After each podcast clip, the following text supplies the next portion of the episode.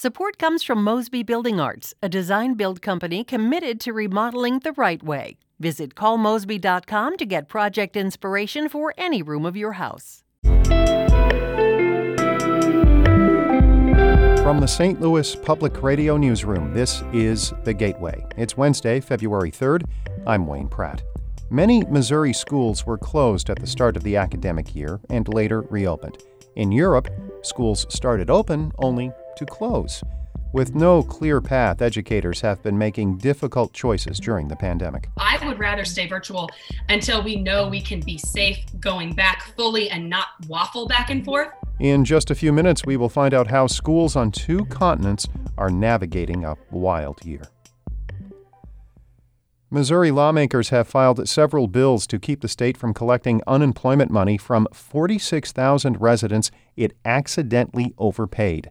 The move comes after two days of intense questioning of the state's top labor official over the issue. St. Louis Public Radio's Corinne Ruff reports. Representatives from both parties on the House Committee on Government Oversight questioned Anna Hui for two and a half hours. Hui defended the Department of Labor, stressing several times that overpayments are a normal part of the unemployment process, and state law requires repayment. But she revealed that a bulk of the overpayment money is due back to the federal government, which encouraged states to forgive overpayments. Representative Raychel Proudie, a Democrat from Ferguson, expressed her frustration with the department's decision to go against federal guidance. We're using our discretion to collect taxpayer money out of our economy. This is a choice. After being pressed by several representatives, Hui said her department worked with the governor's office on the decision to recoup the federal money. I'm Corinne Ruff, St. Louis Public Radio. St. Louis County's first mass vaccination site opens to the public today. It's on the Florissant Valley campus of St. Louis Community College in Ferguson. Officials chose that location to better reach residents in North County's predominantly black neighborhoods. They have suffered greater losses from COVID 19 than predominantly white neighborhoods. Officials will provide vaccinations to eligible residents by appointment only. A candidate for St. Louis mayor says the city is fast approaching a point of no return when it comes to its reputation. St. Louis Public Radio's Rachel Lippmann has more on how Andrew Jones would bring St. Louis back from the brink. Jones says St. Louis has strong infrastructure and good utilities with cheap rates. But he says businesses do not want to locate to a city that is seen as dangerous. That makes getting violent crime under control a key priority. Jones says the police department knows the identities of the people committing the vast majority of the violence, but he says public safety leadership won't allow officers to make arrests. Why aren't they arresting anyone? I'm saying they're intimidated because of political backlash. They're intimidated because of what's happening throughout the country now, with everyone lamenting and blaming everything on the police. Jones is an executive at an electric cooperative that serves 11 counties in southwestern Illinois. He ran for mayor as the Republican candidate in 2017.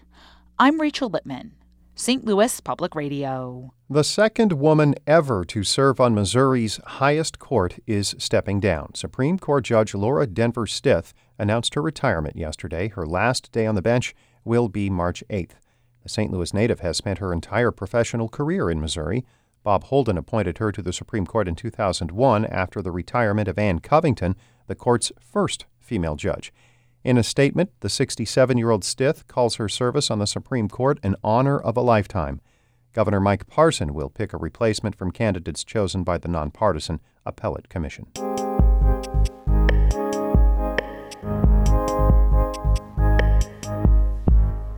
St. Louis Public Radio and KCUR in Kansas City have been contrasting the experiences of students and teachers in Missouri with those in Germany during this school year.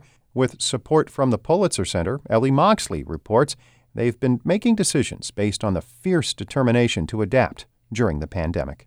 Last week, as she has every week this school year, Julie Pierce greeted her second graders on Zoom. Hey, Eduardo, I'm glad you made it today. How are you this morning? Before taking them on a virtual trip to the Arctic. Adaptations are things that help them survive. Remember, we wrote puffins have thick feathers to keep them warm? Online lessons have become the norm for Pierce, who teaches in Hickman Mills, an urban school district in South Kansas City that hasn't reopened for in person learning yet. When this all started, I really thought there's there's really two two options I had, and I had to make a decision. I could cling to what wasn't and scrap to try to get back in person and be upset and be sad that it wasn't the way I'm used to, or I could decide to really try to do it well. Missouri education officials have largely left the decision of when and how to reopen to local school boards. Hickman Mills and other urban districts in Kansas City have taken a cautious approach to bringing students back, while many suburban school districts reopened, cheered on by parents who wanted a normal school year. But even in places where schools reopen quickly, the school year has been anything but normal. 16 year old Freya Diekman attends a secondary school in the German city of Bonn.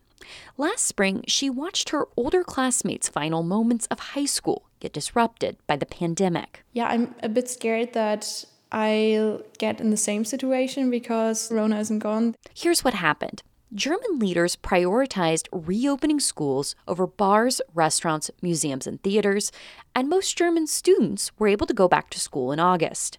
They stayed in class even when other businesses closed in November to slow the spread of coronavirus.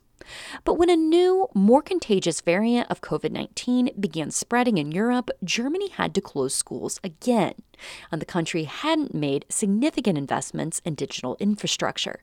Henrik Saalbach, an education professor at the University of Leipzig, says Germany should have been more prepared for a second wave.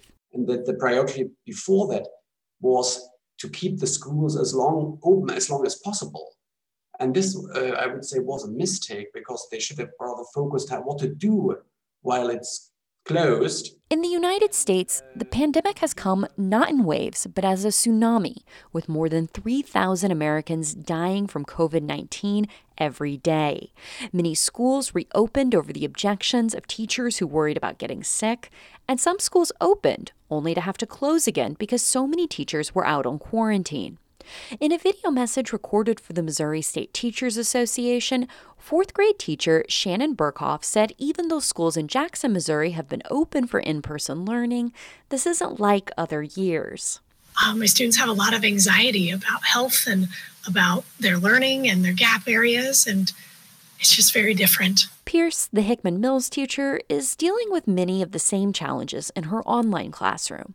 But she says at least she's known where she would be teaching throughout the pandemic. For our kids, stability is the most important thing.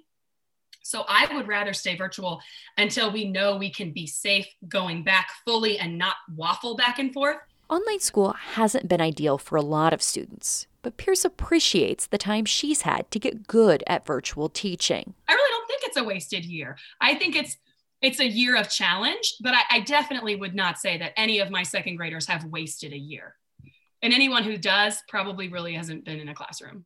Pierce is scheduled to be back in a classroom with her students next month, a year after the coronavirus sent students home last spring. I'm Ellie Moxley. St. Louis Public Radio's Ryan Delaney contributed to that story. Ryan and Ellie are fellows with the Education Writers Association. Shula Neuman is the executive editor of St. Louis Public Radio, music by Ryan McNeely of Adult Fur. I'm Wayne Pratt. From the St. Louis Public Radio Newsroom, this has been The Gateway.